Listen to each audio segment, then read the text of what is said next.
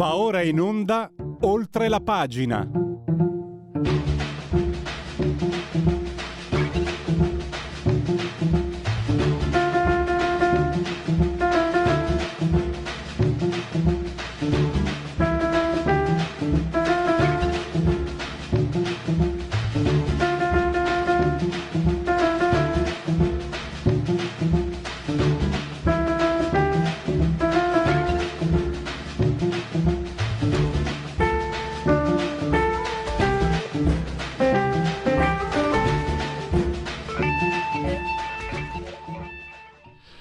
Applausi per eh, la sigla di oltre la pagina di Radio Libertà. Non c'è tempo. Allora, eh, niente convenevoli formulaici, Federico. Eh, in sintesi, i temi che toccheremo. Attenzione, attenzione, la metto un po' così sul pecoreccio. Se avete un cerchio alla testa, noi vi aiuteremo, potremmo aiutarvi a capire di cosa si tratta. Perché alle 11.35 avremo ospite la dottoressa Marta Giuliani, psicoterapeuta, eh, sessuologa, socia fondatrice della Società Italiana di Sessuologia e Psicologia. Eh, Ashley eh, eh, scusate perché non sono molto esperto la verità, sono anche un po' imbarazzato, ma è una ricerca seria. Ashley Madison ha svolto, che è un sito di incontri il più importante che c'è al mondo, ha svolto una ricerca e ha stilato la classifica delle 20 città italiane a più, tasso, a più alto tasso di tradimento estivo. Il Triveneto stravince. Eh sì, il Triveneto stravince. E in estate le relazioni extraconiugali crescono anche per la serotonina che um, aumenta gli ormoni del piacere, eh, i raggi del sole che aumentano la serotonina e gli ormoni del piacere, quindi buona pace di Paolo Conte, la donna d'inverno non è meglio. A proposito, sapete perché si dice quella cosa là? Dal Minotauro perché eh, i cretesi avevano, erano burloni e quando incontravano il loro re gli, lo salutavano facendo il gesto delle corna, il re Minosse, per ricordargli il tradimento della moglie Pasife con, eh, che si era accoppiata col bellissimo bovino Taurus e lì nacque poi il Minotauro. Allora, poi parleremo con Alessandro Gnocchi di cancel culture perché da ieri il giornale ha una rubrica per eh, smascherare la uh, cancel culture. Gli appassionati come abbiamo già in collegamento, eh, velocemente c'è un capolavoro di Monet, il, un bar uh, o eh, Folie Bergère. Nella galleria inglese dove si trova questo quadro hanno messo una targhetta per avvisare lo spettatore che eh, la, la, ragazza effigiata da, da Monet eh, ha uno sguardo corrucciato perché importunata sessualmente da un avventore. Non serve dire altro.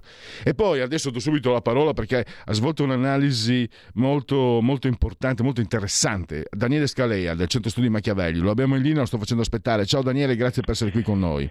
Ciao Pierluigi, buongiorno anche agli ascoltatori. Allora, io ti do subito la parola. Tu hai, hai in, nell'editoriale che potete leggere, è gratis, ma se date una mano aiutate chi, chi lavora per, uh, per, perché, per, evitare che l'informazione abbia solo un senso, un senso unico. E il Centro Studi Machiavelli è, è, una di queste associazioni importanti in gamba.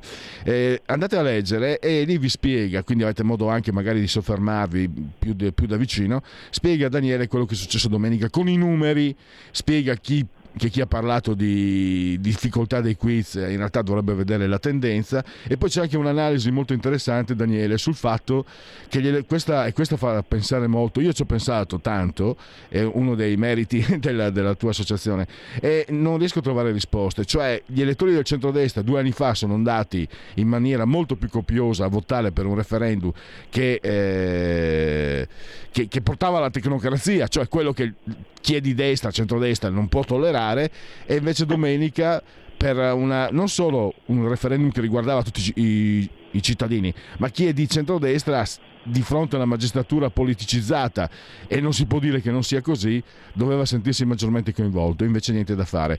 Il 15% grosso modo si può calcolare, anche meno, mentre gli elettori del centrodestra grosso modo varrebbero un buon 30%. Parlato che troppo, te la parola Daniele. Grazie per Luigi. Sì, eh, come stavi accennando, eh, allora hai detto tante cose. Partiamo prima da quello relativo al, alla difficoltà dei quesiti. I quesiti devono essere di questo tipo, cioè è chiaro che se tu vai a toccare una legge devi essere molto preciso, dire di che legge stai parlando, di quale articolo, di quale comma, e ovviamente se dovessi però riportare anche un bigino di tutta quella legge, di tutti quei commi, eccetera, poi la scheda diventerebbe un libretto. Allora ovviamente cosa succede? C'è quel quesito, uno dovrebbe informarsi preliminarmente di cosa tratta il referendum, perché sulla scheda inevitabilmente ci deve essere un quesito di tipo tecnico, ci devono essere dei rimandi tecnici, deve essere inevitabilmente complesso il tema no? e, e il quesito. Quindi non ci si può lamentare di quello, non è un, uh, un, un quiz che è stato sottoposto a bambini di terza elementare, no? siamo tutti adulti, noi che votiamo abbiamo tutti 18 anni o più. Non ci sono mai stati così tanti diplomati laureati in Italia, quindi sinceramente prendersela con la complessità del quesito è, è o è ridicolo o significa eh, come dire, autoaccusare se stessi di essere una generazione che è incapace di, di, di comprendere il minimo di, di qualcosa che sia minimamente complicato in realtà si può comprendere benissimo, bisognava informarsi prima.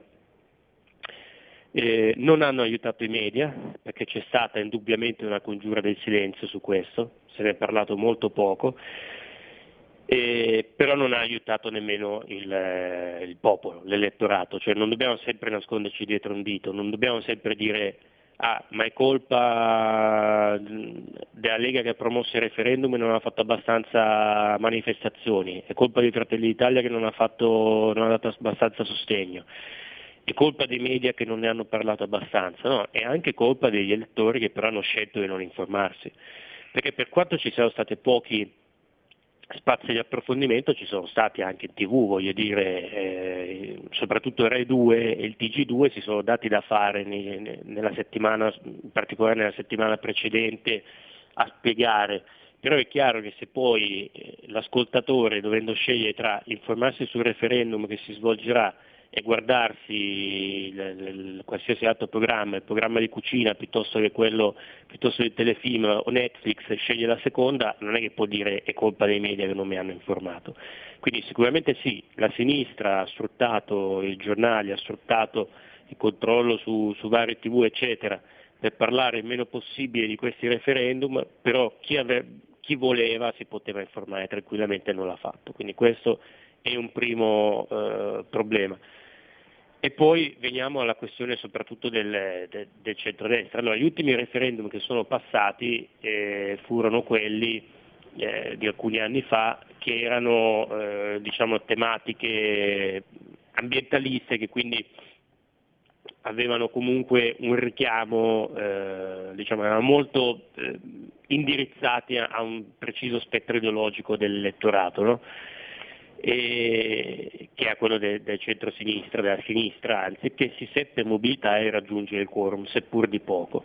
Il problema è che dall'altra parte, quando c'è un qualcosa che magari è più indirizzato verso un altro di, eh, un altro segmento dell'elettorato, questa mobilitazione non c'è mai.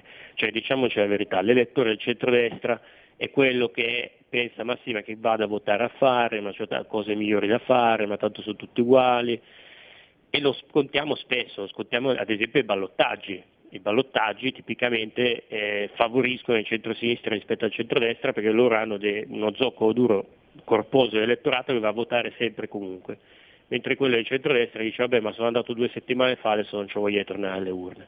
Questa è una riflessione che dobbiamo fare seriamente, cioè se non c'è l'autocritica non si migliorerà mai da questo punto di vista, quindi c'è bisogno di più mobilitazione, più mobilitazione ancora una volta non vuol dire solo rimandare tutte le partite, ma vuol dire primo guardare dentro se stessi e essere critici verso se stessi se non siamo andati a votare o cose di questo tipo.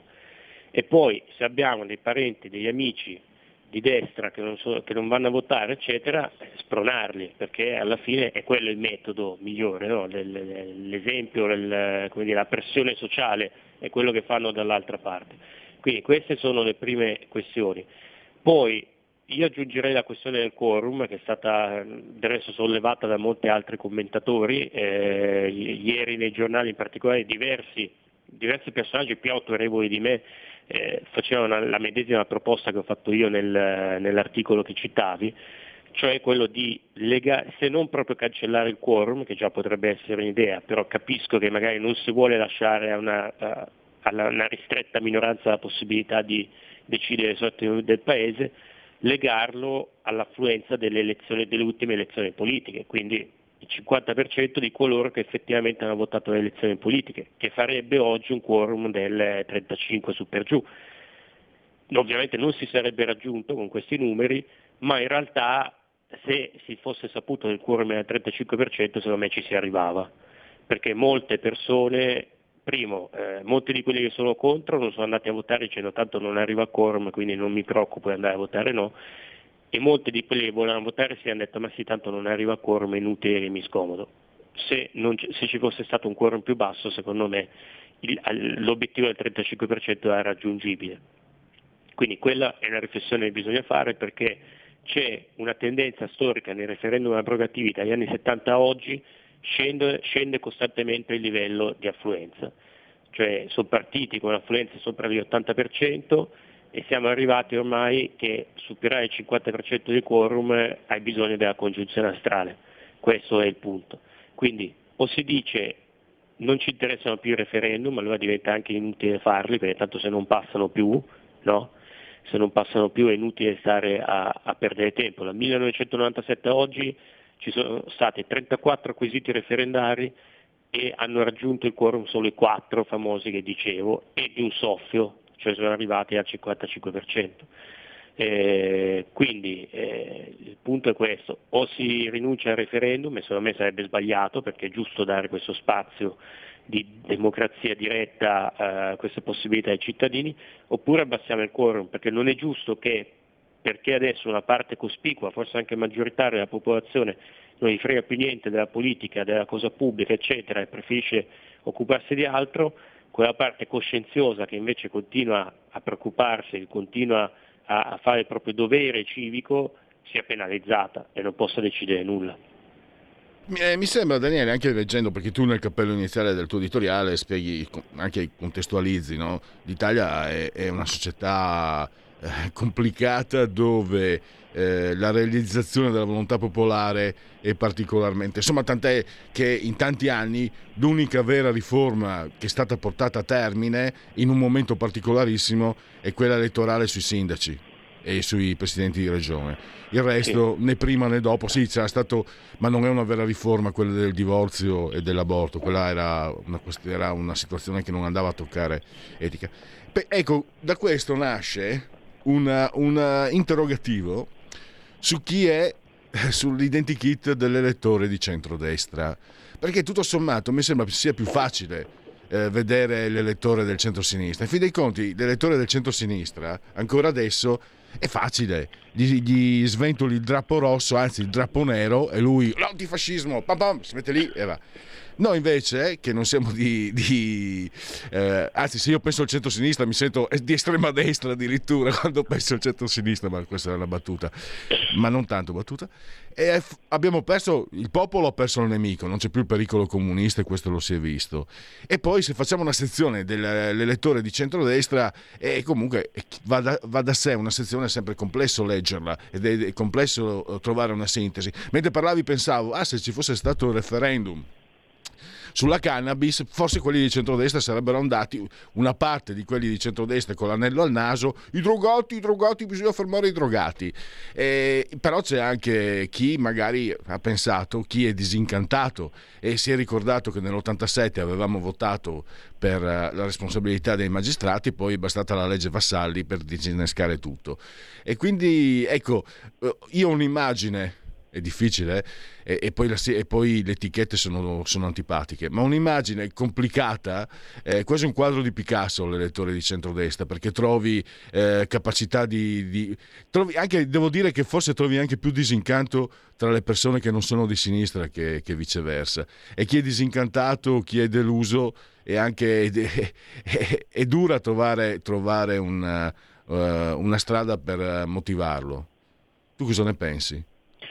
Allora, due osservazioni. La prima, eh, giustamente ricordavi un caso famoso di referendum che è stato totalmente disatteso poi dalla politica facendo una, una legge come la legge Vassalli, appunto, che in teoria doveva eh, essere in accordo con, eh, con, quello che era stato deciso dal popolo, poi in realtà eh, lo neutralizzava totalmente. Tant'è vero che non certo un pericoloso nemico dei magistrati come Orlando quando fu ministro della giustizia corresse quella legge per permettere almeno che ogni tanto, ma proprio veramente ogni tanto, perché ci sono pochissimi casi, il magistrato che sbaglia pagasse, perché prima non, non succedeva, non era mai successo eh, con la legge Vassalli, che in teoria invece avrebbe dovuto garantirlo. Però il fatto che dire, il potere eh, disattenda quello che diciamo non è una buona motivazione per sé per non votare, no? Cioè quelli che dicono vabbè ma tanto eh, se io voto poi questi fanno lo stesso come, come, vogliono, vincono sempre gli altri, eccetera. Sì, ma se tu non voti hai la certezza matematica che vincano sempre gli altri, se tu non voti hai la certezza matematica che decidano tutti i potenti, il sistema, le camariglie, le lobby, eccetera, perché tu quello c'hai di potere, la, quella scheda che metti nell'urna, non c'hai altro, no? non è che c'è la prospettiva delle rivoluzioni o di altre cose.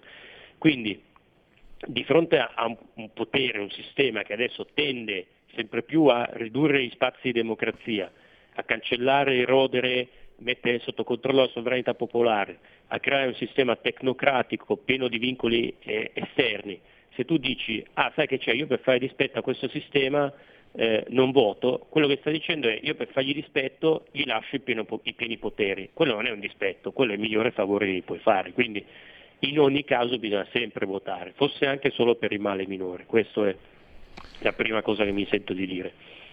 E, ehm, poi la, mi, mi, sono nel frattempo dimenticato qual è la tua altra, altra osservazione.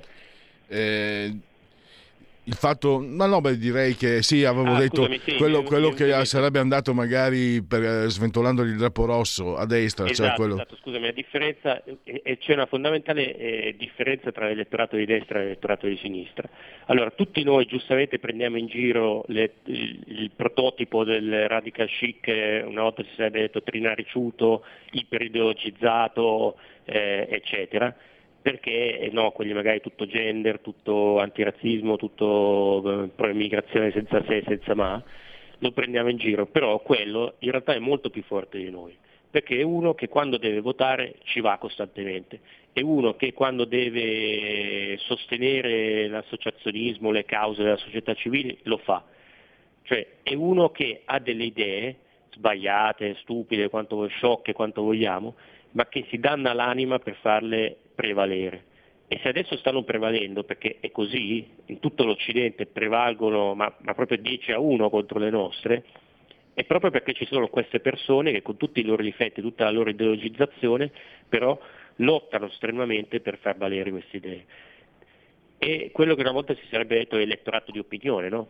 Cioè quello mhm. che dice io sono di sinistra, credo in questi valori, quindi voto sempre, sostengo sempre questa causa, faccio tutto quello che posso per sostenere questo tipo di causa. Ecco. Questo dalla nostra parte manca, cioè l'elettorato di opinione a destra è piccolissimo, ma manca perché non c'è mai stato, cioè non, non c'è stato, soprattutto negli ultimi decenni, una seria politica che si dovrebbe chiamare, potremmo chiamare culturale, cioè di cercare di contrapporre alla visione ideologica della sinistra una narrativa che fosse nostra, cioè di guardate il mondo si può anche vedere in mm. quest'altro modo. Daniele, no... devo, devo, concludere perché abbiamo esaurito lo spazio. Eh, tra pochi minuti avremo Alessandro Gnocchi del giornale, parleremo di cancel culture, ma parleremo anche del fatto, lui parlerà anche del fatto che eh, a sinistra comunque i loro polli li allevano molto bene premi letterari, posti nelle televisioni, cioè chi lavora per loro al, al, culo, al deretano coperto e questo anche agevola un certo tipo di occupazione del, dello spazio culturale. È una riflessione anche questa che anche con te abbiamo anche fatto e quindi sarà, mm, sarà utile penso battere su questo, su questo, tasto. Daniele vorrei parlare ancora un'altra due ore con te ma purtroppo devo chiudere. Ti, ringrazio ancora Daniele Scalea del Centro Studi Machiavelli e a risentirci presto. Grazie per Luigi, buongiorno a tutti. Un nuovo modo per sostenere la tua radio. Visita radiolibertà.net. Ti basta un clic e potrai versare il tuo contributo volontario direttamente online. Potrai donare con ogni tipo di carta di credito, anche prepagata. Ti aspettiamo online su radiolibertà.net. Sostieni la tua radio con il tuo contributo volontario. Radio Libertà. La tua radio. Diamo voce alla nostra gente. Stai ascoltando Radio Libertà. La tua voce libera, senza filtri né censura. La tua radio.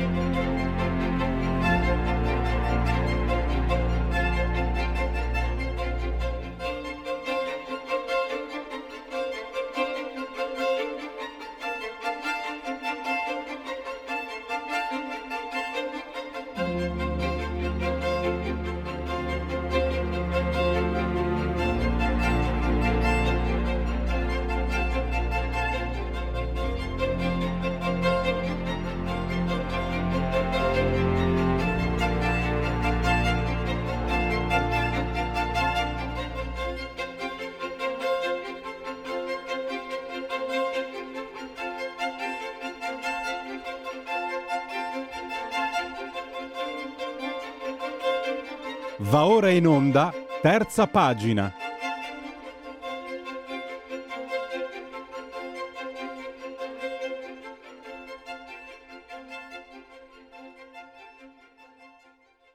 Terza pagina con ospite Alessandro Gnocchi del giornale, eh, graditissimo ospite che saluto e che eh, ringrazio. Se mi senti Alessandro, benvenuto. Sì, sono qua, grazie a tutti. Allora, da ieri un motivo in più per comprare il giornale, compratelo tutti i giorni, ma il martedì eh, è nata questa rubrica, diciamo, eh, una sentinella sui danni della cancel culture.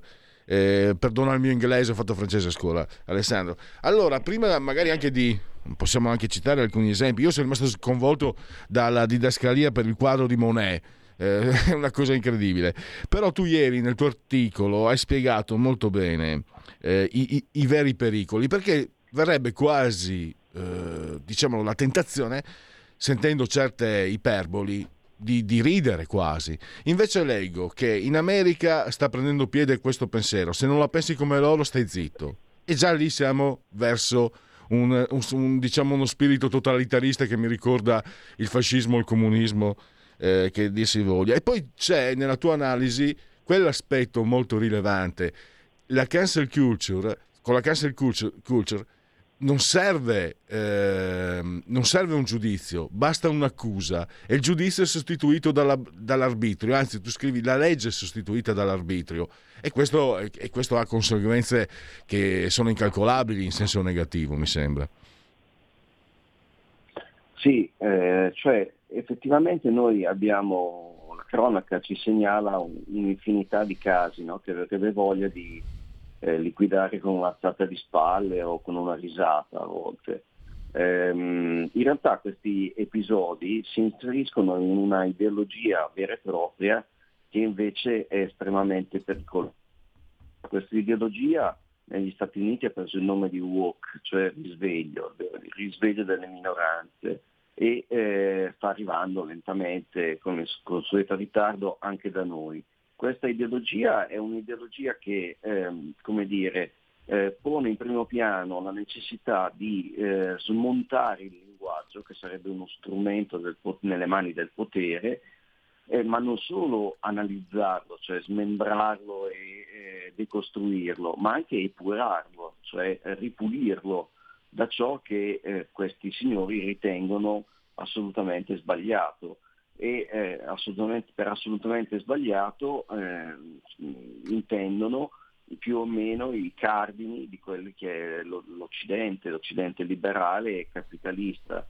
E per cui eh, sì, fanno ridere, fa ridere che appunto si cancelli la parola negro da un, alla, da un ballo in maschera che è un'opera di Giuseppe Verdi che non c'entra niente con il razzismo ma attenzione perché questa è la spia di qualche cosa di più profondo. Eh, tra le cose che abbiamo segnalato nella prima puntata di questa rubrica c'è un corso, eh, un corso che è stato acquistato da parecchie università mm. inglesi, anche di grande prestigio come l'Imperial College, dove eh, si sostiene che eh, proprio nei moduli di iscrizione si sostiene che la cultura della cancellazione ha prodotto effetti positivi e che permette di stigmatizzare eh, coloro che hanno idee o comportamenti inaccettabili. Allora, innanzitutto chi decide cosa è accettabile o meno, eh, già sarebbe una questione da dirimere, ma eh, soprattutto questo stigmatizzare eh, vuol dire squalificare dal punto di vista morale con le accuse che, solite che conosciamo. Quindi questo è un vero e proprio attacco alla libertà di espressione. E noi tra poco avremo una generazione di laureati convinta che la ricerca non sia, cioè che il sapere non coincida con la ricerca, ma eh. coincida con il miglioramento del mondo attraverso l'epurazione del linguaggio e quindi la limitazione della libertà d'espressione. Quindi attenzione che tutte queste spie un, un po' buffe poi si traducono invece in una ideologia che è liberticida. Ma soprattutto c'è questo punto, quando tu dici eh, sostituiscono il processo della conoscenza, eh, con, uh, un, con, concetti etici, no? quasi di novità morale, uh, la famosa via dell'inferno, la stricata, eccetera, eccetera. Perché ieri mm, mi è venuto in mente, cioè queste parole mi hanno colpito perché eh, non sono una persona colta, però sono appassionato. Io ho letto decine di pagine sul uh, Bar of, of Berger, sull'interpretazione di critici eh, d'arte, sull'espressione di Suzanne. Ci sono ci sono uh, svariate interpretazioni. Io ho letto anche disquisizioni sulla tecnica adottata da Monet, eh, la, sua capacità, la resa, il fatto dello specchio che serve anche a, dare, a creare eh, una sorta di prostrazione nello spettatore che poi può riflettersi, può rivederla nella ragazza del banco, cioè in Susan. Cioè, eh, quando mi dicono state attenti che la ragazza ha quello sguardo lì perché eh, c'è, diciamo, è vittima di un'attenzione sessista, mi cancellano eh, davvero cancellano tutto quello che la conoscenza può portarci in una comprensione ulteriore, non solo di un quadro di Monet ovviamente, ma anche, voglio dire, leggendo quelle pagine di, di critica d'arte no? Su, sul, sul, quadro di Monet, chiaramente tu non ti fermerai solo a Monet, c'è quel processo di, di, di conoscenza, di approfondimento, si innesca, diventa, diventa un processo che comincia anche ad appartenerti. E questo, e questo io l'ho ritrovato tantissimo nel, in quelle parole che hai anche appena detto tu. Cioè, vediamo un futuro di, di menti completamente piatte, spaventose, ma non stupidi, istupiditi, mi sembra. Istupiditi, sì, sì, infatti è, è questo. Eh, cioè eh, c'è questo, questo modo di interpretare il passato con le categorie del presente e di in un certo senso riscriverlo eh, secondo quelli che sono i dettami di, di questa ideologia. Eh, per cui si assiste a, a, si, noi assistiamo a cose eh, bizzarre, cioè non solo, non so, eh, giudicando con i criteri di oggi, eh, ci sentiamo dire che Cristoforo Colombo è il padre del colonialismo eh, e, non un, un, e, non un, geniale esploratore. Eh, ma io sto, guarda, sto, guardando una serie in questi giorni che si chiama For All Mankind, che è il, il racconto della, eh, della conquista dello spazio, della Luna in particolare. La vicenda si svolge in una specie di universo parallelo in cui sono le donne a eh, essere protagoniste della corsa allo spazio. Ora, ecco, eh, è una serie tv, è intrattenimento, eh, è anche molto ben fatta, ma capisci che introduce un fatto che non è storico e alla fine è quasi propaganda, nel senso è propaganda di questa ideologia woke le, do, le, le, donne hanno scoperto la Luna in questo universo parallelo. E in questo universo parallelo il, la NASA è una, una, specie di santuario maschilista che deve essere conquistato da, dalle donne, va, ma va bene, nel senso che è una serie, ripeto, molto, molto ben fatta, e però siamo continuamente preda di, di eh, riscritture di, di, questo tipo. Non so se una, per rimanere nella tv, anche la serie Bridgerton, cioè la serie Bridgerton che parla dell'aristocrazia inglese dell'Ottocento, eh, inserisce una serie di, di, personaggi di colore, ma eh, anche qui siamo fuori dalla storia, no? Mm, non so, eh, sono bizzarrie che messe tutte insieme fanno un'ideologia pericolosa perché eh, cancella e riscrive la storia. Eh, credo il pericolo anche che nascondano, io non so cosa sia la verità, ma nascondano la sostanza perché eh, è dogmatismo. E se, se, se, mi permetti, eh, guarda, un piccolo aneddoto, io lo tiro sempre fuori, però eh, tanti anni fa, da giovane ho lavorato alcuni anni in fabbrica, la faccio breve, era la fabbrica del Veneto anni 80, io dicevo, si sta peggio dei negri prima di Abramo Lincoln, adesso non posso più dire negri, ma siamo capiti. Quando sono andato via, sono venuto a sapere che il padrone faceva firmare alle operaie, alle donne, le dimissioni in bianco nel caso fossero rimaste incinte. Io di sentimento mio, mi, quando l'ho saputo ho detto che è figlio di puttana, cioè detto, e lì va bene emotivamente. Poi ho scoperto che in realtà comunque quel provvedimento danneggiava anche me, perché quando noi andavamo a rivendicare un trattamento migliore, eravamo trattati male anche salarialmente al tempo, per fortuna le cose sono cambiate, noi avevamo le nostre colleghe che con questa minaccia assecondavano sempre quello che voleva il padrone. Ecco che quindi quella che era un'ingiustizia in sé aveva anche la notizia del danno per me per cui eh, imparare uh, che cos'è un'ingiustizia significa imparare anche, secondo eh, questo io mi sto facendo trasportare, ma significa che tu mi insegni quando, mi indichi, quando tu mi indichi un'ingiustizia, dovresti anche in qualche modo darmi gli strumenti per eh, identificare quello che per me è un danno. Invece, se si dice, eh, se passa il messaggio di adesso, quel padrone là era uno stronzo, maschilista, figlio di puttana che deve essere impiccato, cosa che secondo me doveva, dovrebbe succedere, sarebbe giusta, e ti fermi lì, e ti perdi, ti perdi, la parte migliore, la parte più, diciamo più, eh, quella, che inter- quella, che ti interessa anche di più, quella che ti rende più partecipe, quella che poi ti permette di fronte ad altri fenomeni di riconoscerli prima. Non so se certo, mi sono accalorato, scusami. Eh... No, no, ma l'esempio, l'esempio è chiarissimo, cioè eh, eh, ti, ti, si chiede di denunciare giustamente eh, il maschilismo del, del, datore di lavoro, però poi ti fermi lì e non vedi forse la parte peggiore, no? che è quella che poi alla fine eh, questo provvedimento, cioè questa richiesta alle donne, finisce col danneggiare tutti ma eh, effettivamente è così, forse eh, in futuro con uno studio che lo faremo proprio sul giornale bisognerebbe chiedersi, ma io non è che abbia già una risposta preconfezionata, vorrei saperlo, vorrei sapere perché eh, questo tipo di ideologia è l'ideologia delle grandi corporation alla fine, cioè noi la vediamo portata avanti appunto dai colossi tipo Netflix, Disney e così via. Mm. Ecco, questo come mai? Perché eh, in che cosa gli è comoda questo tipo cosa è solo una secondaria il pubblico? Non credo.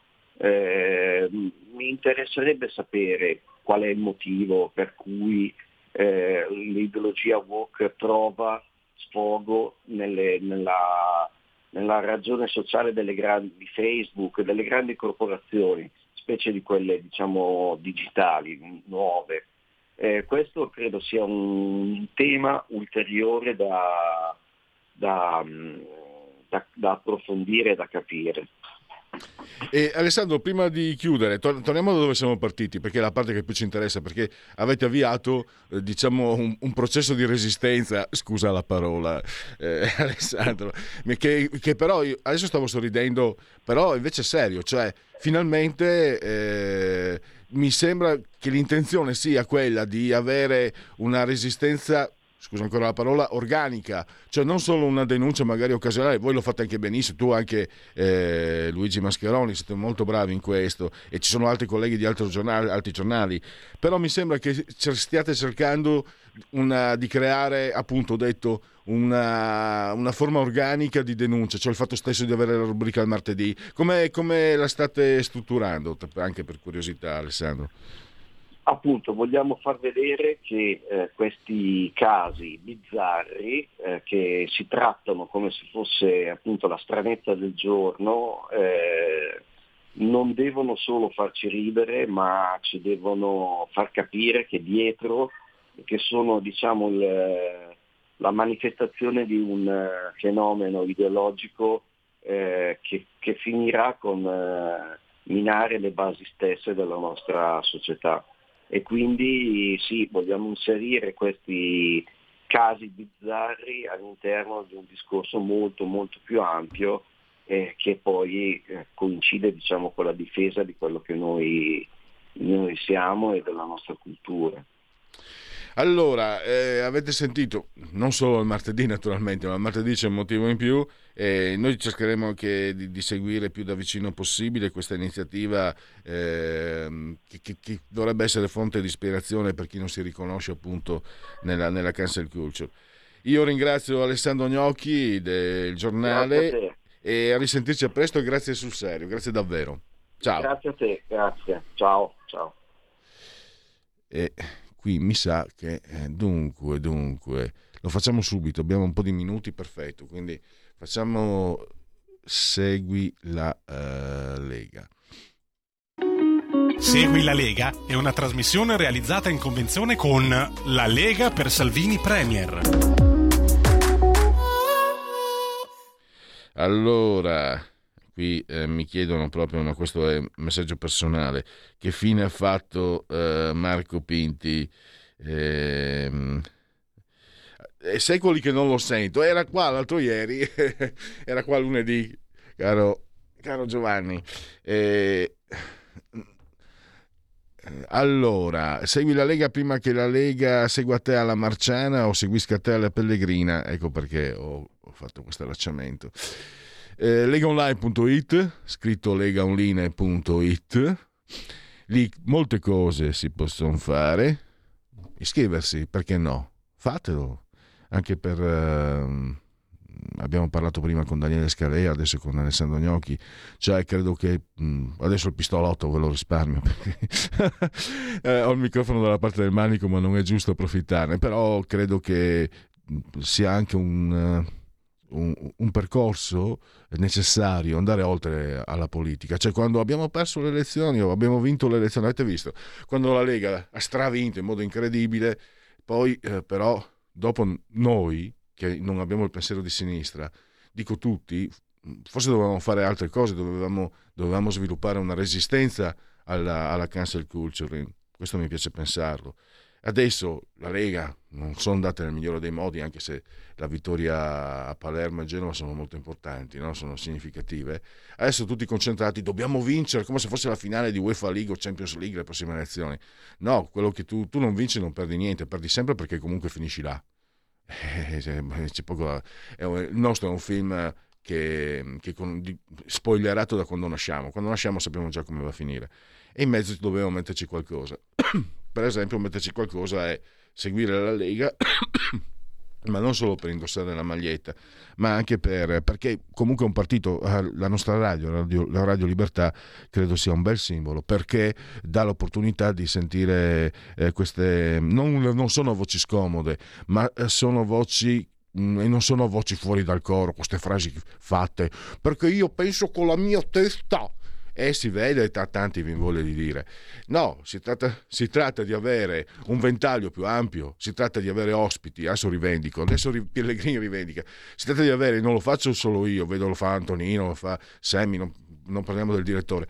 Quando qualcuno parla, e anche i volontari. Quando qualcuno parla a Radio Libertà, gli ospiti e devono sviluppare un pensiero e non c'è il tempo sincopato delle radio commerciali e dei tv commerciali c'è la possibilità per chi interviene, e so che è molto apprezzata da tanti, per questo vengono, noi non abbiamo soldi per, per pagare gli ospiti, ma vengono e ci sono anche, ieri Antonino ha registrato la figlia, la figlia di, di, di, di, Aldo Moro, non so se mi spiego.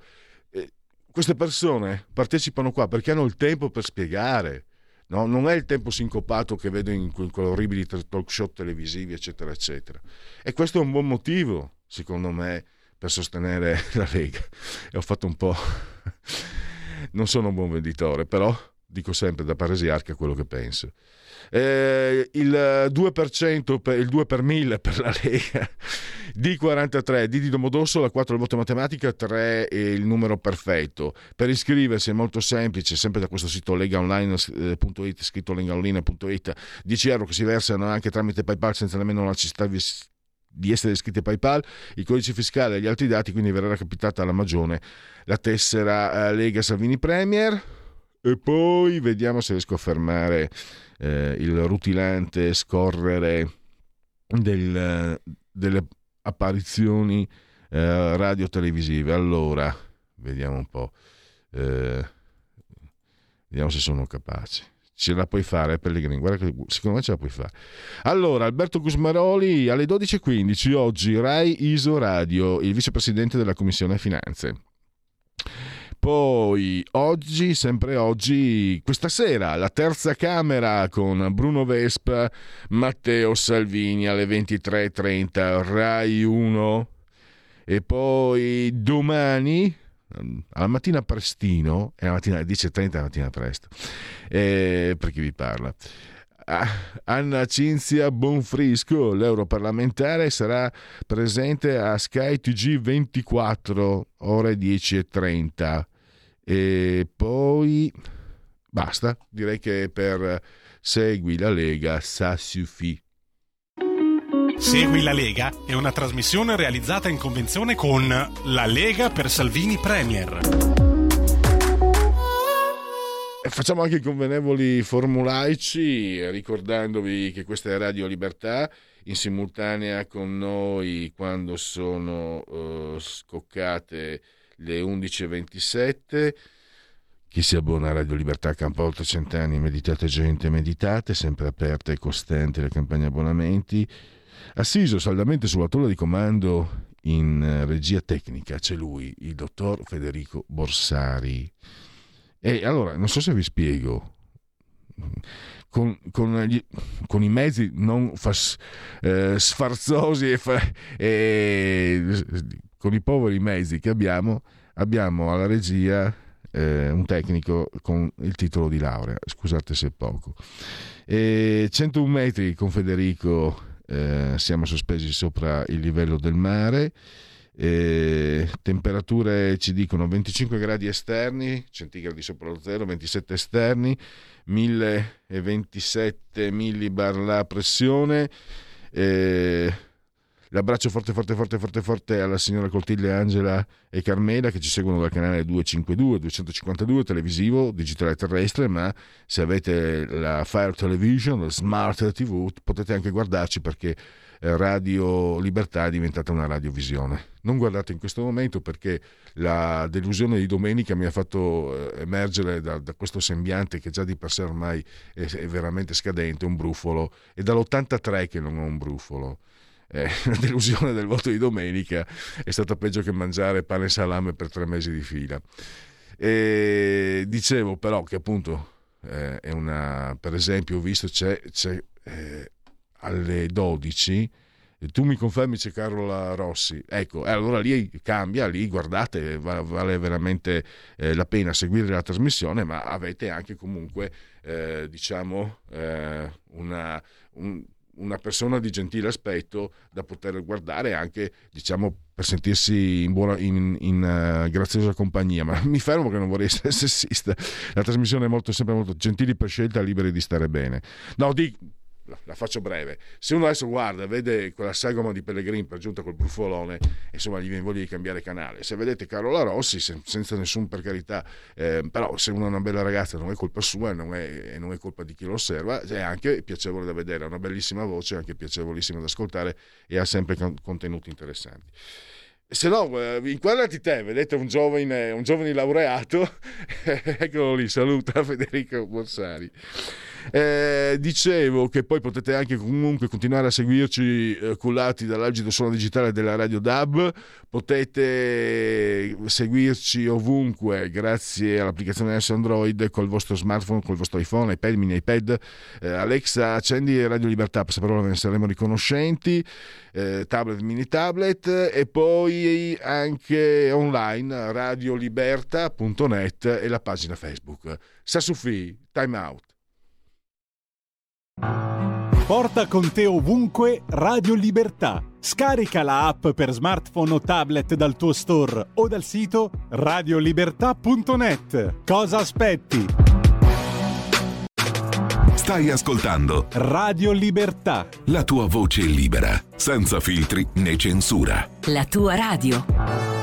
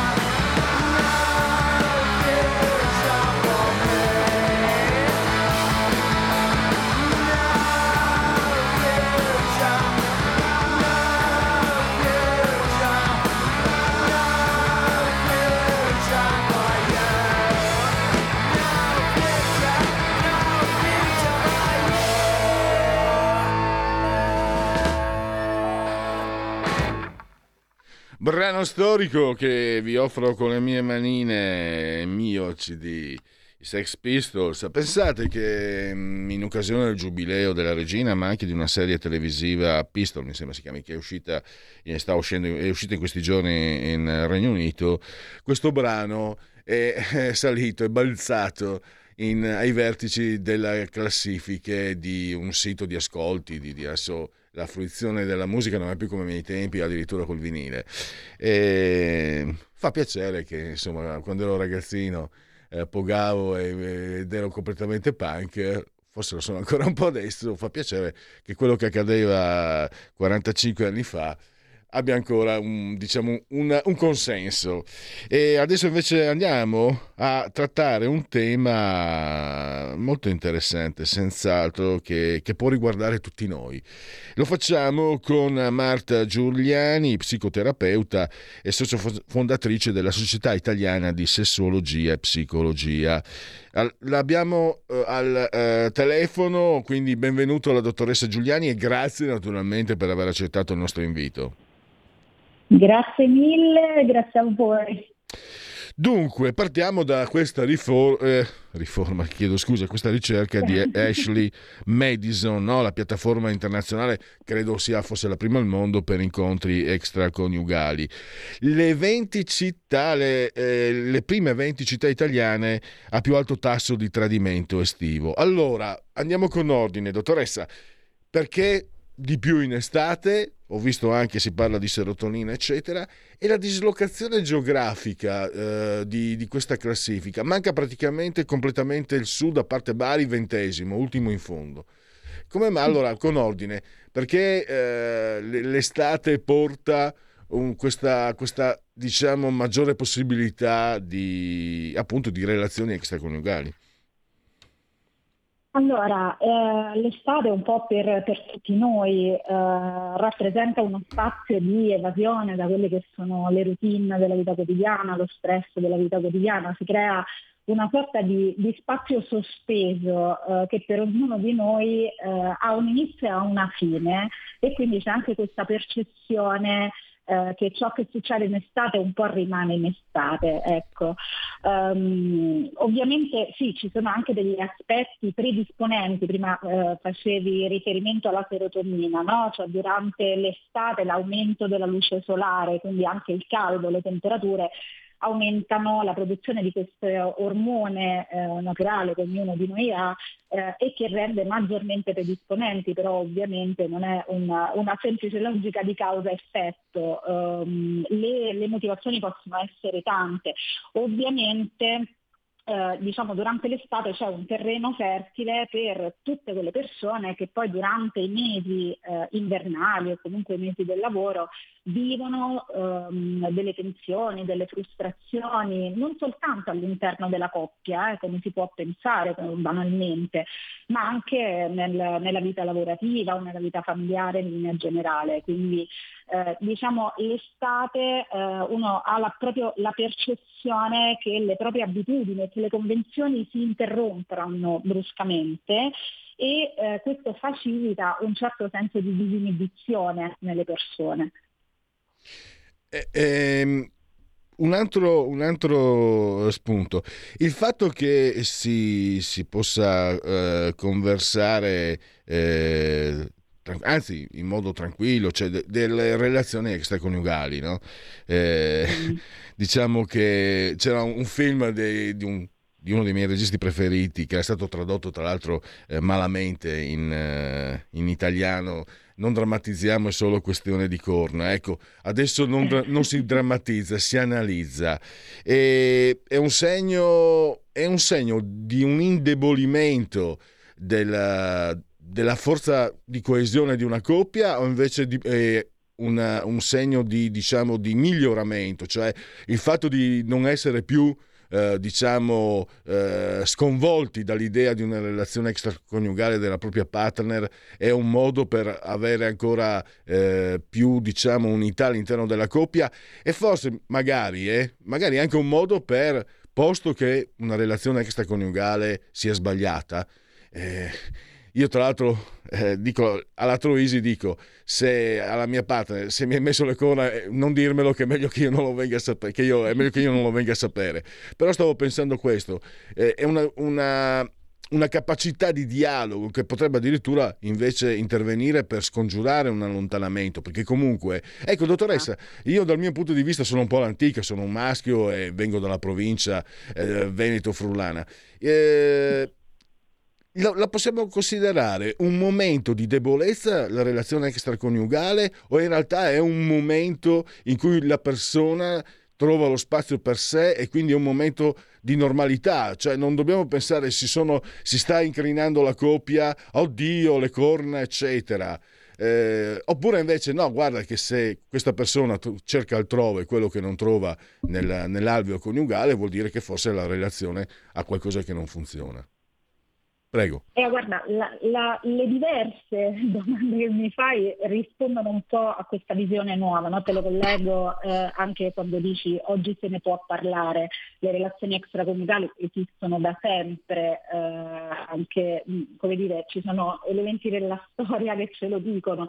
Quello che è cambiato oggi è anche la possibilità di andare un po' più a fondo nel significato di una relazione extracomunitale, che eh, è sempre stata vista unicamente come un, un modo di scappare da una conflittualità di coppia. Quindi c'è un problema nella coppia, io esco e trovo uno spazio diverso. Uh, in realtà appunto le domande che fai vanno a sottolineare proprio questo, le motivazioni possono essere tantissime, a volte sì, uh, diciamo il focus è una crisi di coppia e a volte lo svelamento di una relazione extraconiugale può portare a uh, una crisi per definizione e quindi poi a un allontanamento tra moglie e marito o comunque tra i partner. Molte volte invece può diventare un punto eh, di rinizio, cioè un momento in cui ridefinire completamente il rapporto, ridefinire quelli che possono essere stati anche elementi disfunzionali degli anni precedenti o dei mesi precedenti, eh, anche per riscoprire l'auto. Molto spesso, soprattutto nelle relazioni di lunga data, eh, si tende ad avere un'immagine molto eh, congelata del nostro partner, come se rimanga sempre uguale a se stesso. Eh, accettando con meno facilità quelli che sono i cambiamenti che ognuno di noi ha nel corso della propria vita.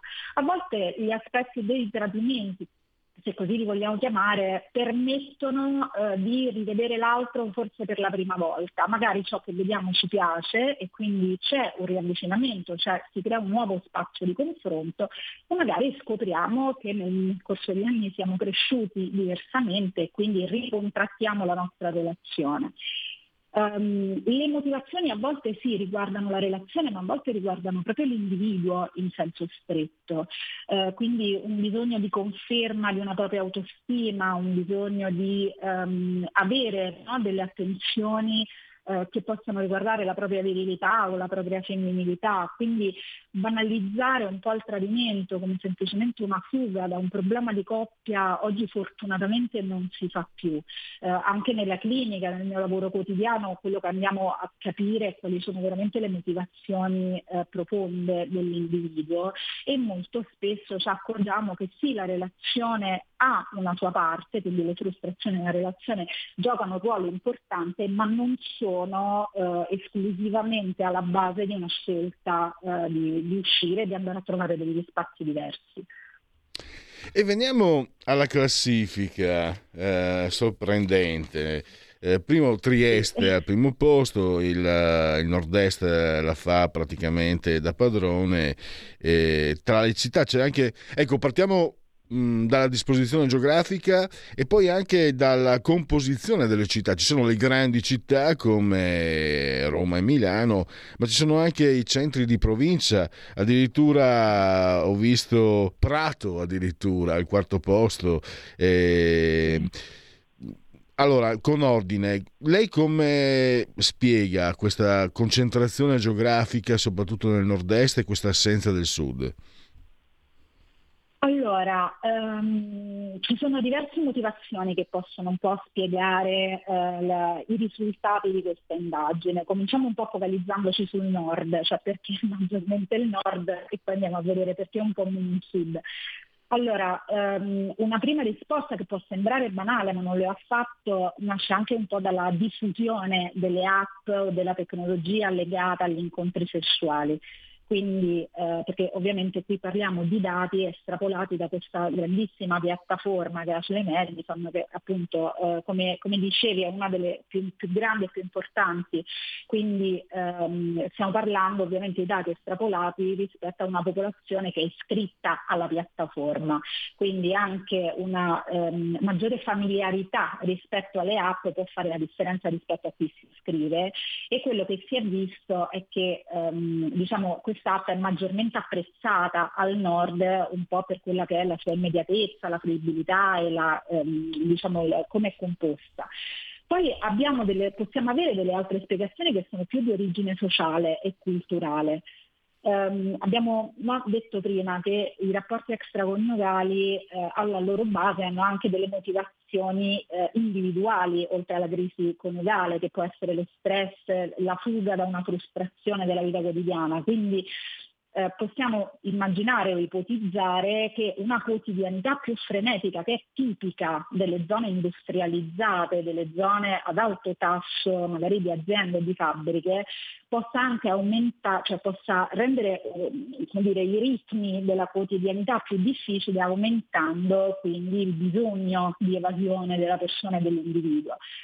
In più eh, un altro elemento importante è la differenza rispetto alle reti sociali a quelle che sono le dinamiche sociali. Eh, al nord, dal centro, diciamo centro-nord, è più facile no? immaginare nostra, il fatto che non conosciamo il vicino di casa, eh, piuttosto che eh, non conosciamo le persone del nostro quartiere, quindi tutti gli spazi legati alla socialità, alla possibilità di fare nuovi incontri sono decisamente più ridotti culturalmente e quindi questo eh, può aumentare l'utilizzo della tecnologia proprio per sopperire eh, a questa maggiore alienazione ecco, sociale che si registra al nord, poi ovviamente con le dovute eh, differenze individuali di alcune zone o, o, o personali.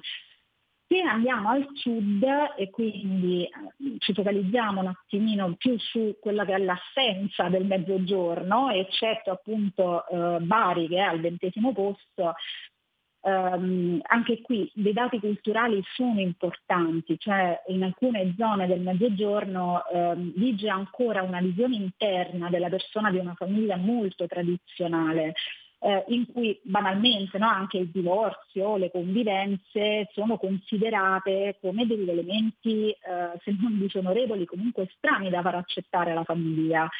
Eh, quindi possiamo capire come eh, in un contesto in cui eh, diciamo, anche tutte le diverse forme di famiglia che noi conosciamo oggi siano più difficili da integrare anche il rapporto extraconiugale magari eh, può essere considerato come più rischioso. Questo anche perché al sud c'è un livello di socialità rispetto al nord molto più elevato, quindi conosco tutta, magari conosco tutti i vicini, eh, siamo tutti amici, quindi c'è anche una possibilità maggiore eh, dire, di essere scoperti.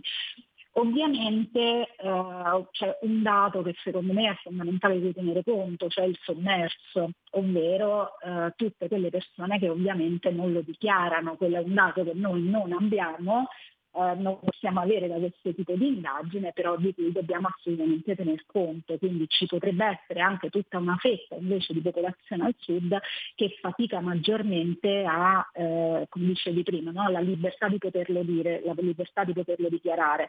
Ecco, magari non c'è tutta questa libertà per tutta una serie di pregiudizi sociali o ehm, come dire, copioni culturali che sono stati tramandati.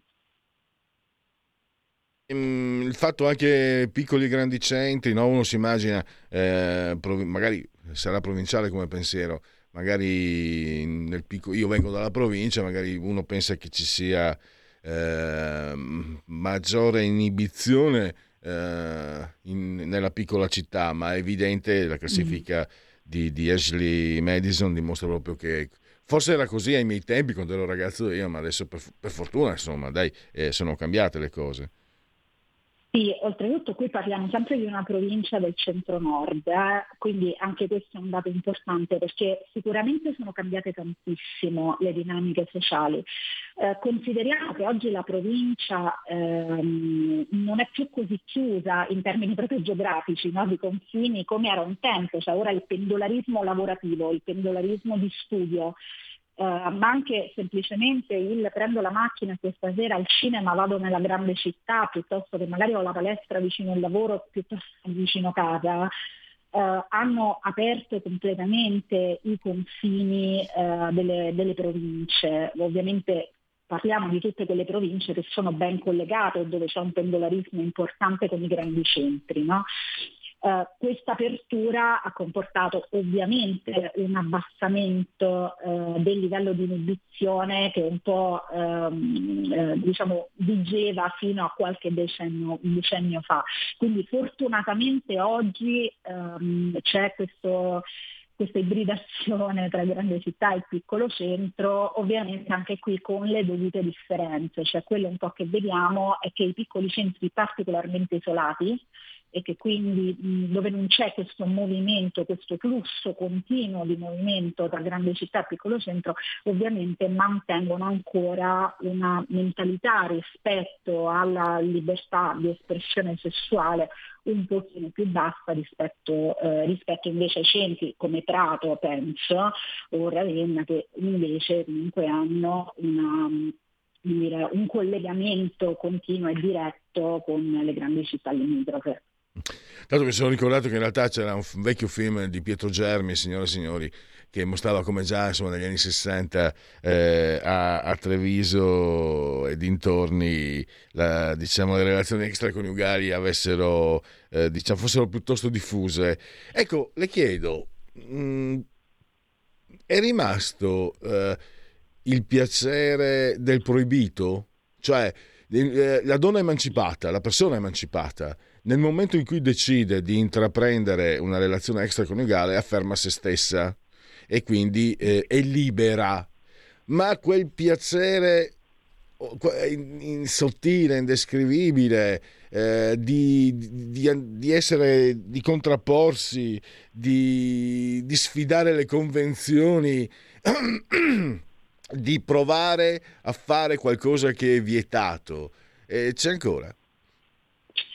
Beh, penso che ce l'abbiamo un po' tutti. Il piacere della, della trasgressione eh, è un, un, piacere molto presente nella sfera sessuale. Poi si declina in vari modi, si può declinare con il rapporto extraconiugale di nascosto, piuttosto che magari provando delle nuove pratiche sessuali all'interno della coppia o allargando i propri orizzonti sessuali, le proprie esperienze. Quindi eh, il, diciamo, l'aspetto mh, bello no?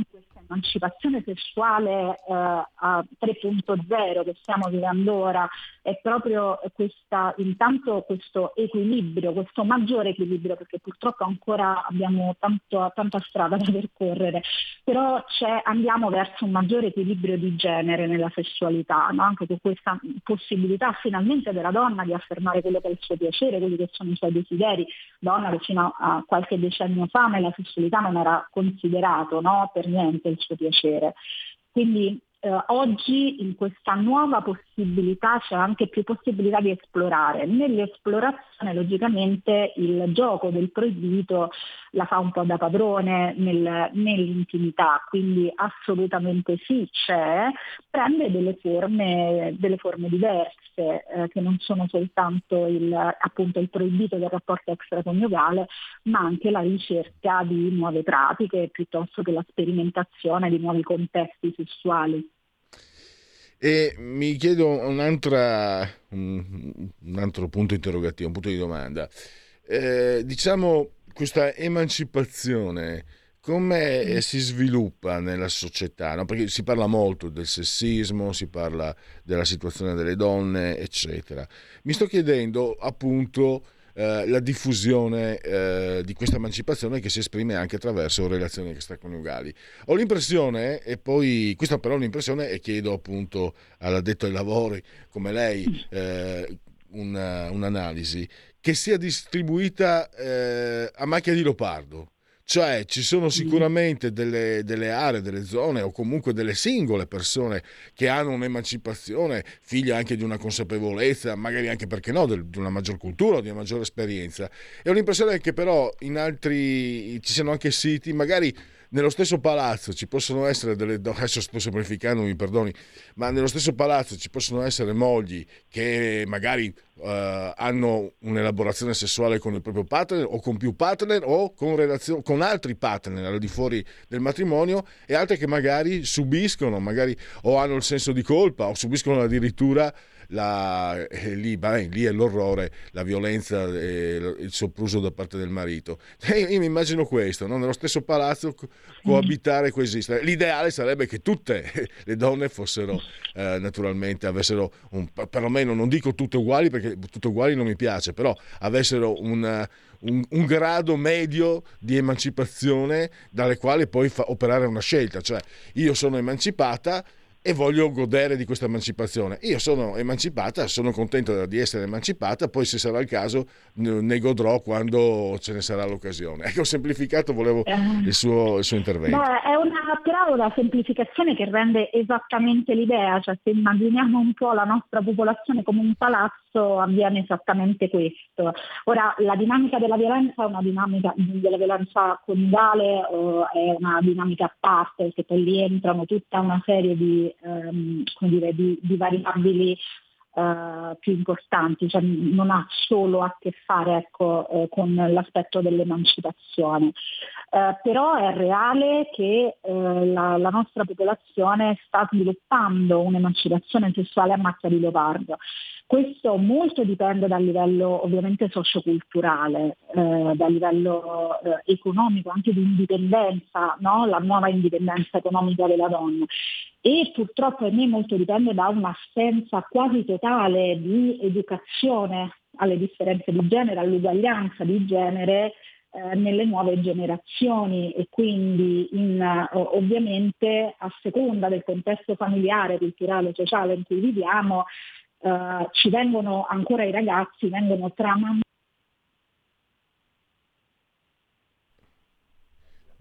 Eh, solo, solo, un istante ehm, abbiamo eh, perduto niente allora eh, e siamo già anche tra l'altro addirittura d'arrivo eh, comunque abbiamo capito insomma eh, non, non, non, l'avevo sbagliata dicendo appunto di distribuzione a macchia di leopardo. Eh, io direi che eh, se non c'è la possibilità di, di riallacciare, casomai se non riusciamo più ad avere la dottoressa in diretta, comunque salutala e ringraziala perché non pensi che qui eh, ci sia eh, spazio per la maleducazione. Eh? Cioè, ogni tanto io sì sono maleducato, ma, ma non, eh, non con chi eh, assolutamente contribuisce al svolgersi della trasmissione stessa. Dunque, siamo qui, siamo qui, vediamo tra poco, eh, magari Ecco, abbiamo di nuovo eh, la dottoressa eh, Marta Giuliani. Eh, pronto? Scusa, penso sia caduta la linea. Allora, purtroppo abbiamo solo un minuto. Eh, stavi, okay. stavi, spiegando appunto la questione della, della distribuzione a macchia di leopardo dell'emancipazione femminile. Sì, sarò velocissima eh, per recuperare il tempo della caduta di linea semplicemente eh, a seconda de- mancando un'educazione eh, sessuale, un'educazione di sì. genere trasversale a tutta la nostra popolazione, è ovvio che poi eh, a seconda dei contesti culturali o economici eh, vengono veicolati ancora alcuni, mh, alcuni messaggi, quindi ci saranno dei contesti che eh, nel corso dei decenni e delle generazioni magari ah, saranno più veloci nel tramandare ai propri figli questa equità e questa libertà legata alla sessualità contesti molto meno. Questo purtroppo è un bias dovuto appunto alla mancanza di uno spazio adeguato, strutturato a livello nazionale di educazione alla sessualità noi come paese siamo eh, uno degli ultimi in Europa eh, ancora su questo tema purtroppo. Siamo in chiusura, allora ringrazio ancora Marta Giuliani, psicoterapeuta, socia fondatrice della Società Italiana di Sessologia e Psicologia, ringrazio anche l'ufficio stampa di Ashley Madison, una piattaforma eh, di incontri extraconiugali e grazie a risentirci a presto, grazie davvero. Grazie a lei e alla prossima. Allora, velocissimi, vigesimo settimo giorno di Fiorile, mese del calendario repubblicano, questi sono i genetriaci commemorazioni. Paolo Di Dono, Paolo Uccello, che quando eh, mostrò il suo ultimo quadro all'amico Donatello, Donatello gli disse, orca è arrivato il momento di coprire, tu scopri, e lì lo rovinò. La prospettiva, il poeta milanese Carlo Porta, il federalismo, Carlo Cattaneo, Uè com'è fa, che fa qui a Milano questo caldo? Uè cretinetti, il grande Alberto Sordi, Corto Maltese Ugo Pratt, in via dei Matti numero 0 Sergio Endrigo, la rockstar transalpina Johnny Holiday, un grande calciatore, militò anche nell'Ellas Verona di Irseu, la Cina, Xi Jinping, oh, buon geneteliaco, presidente, buon geneteliaco, sappia che io ho sempre amato la Cina, ed è anche vero, sono pure sincero, quindi Xi Jinping, poi... Eh, Biden e Putin ve li regalo. Io mi tengo Xi Jinping. Oh. La bel, bellissima, fantastica Ellen Hunt, due nomination, un Oscar. Cougar, Cougar, Town, Courtney Cox, eh, siamo rimasti in eh, argomento. Valentina Demetra Hampton. Eh, per me ricor- mi, mi ha ricordato Mennea all'Olimpiadi dello scorso anno, la staffetta di Filippo Tortu che non me ne frega niente che sia italiano, ma il suo recupero è stato favoloso, uno spettacolo sportivo inaudito, spettacolo che continua su Radio Libertà, grazie a Federico Borsari e grazie a tutti voi per aver scelto Radio Libertà. Ciao!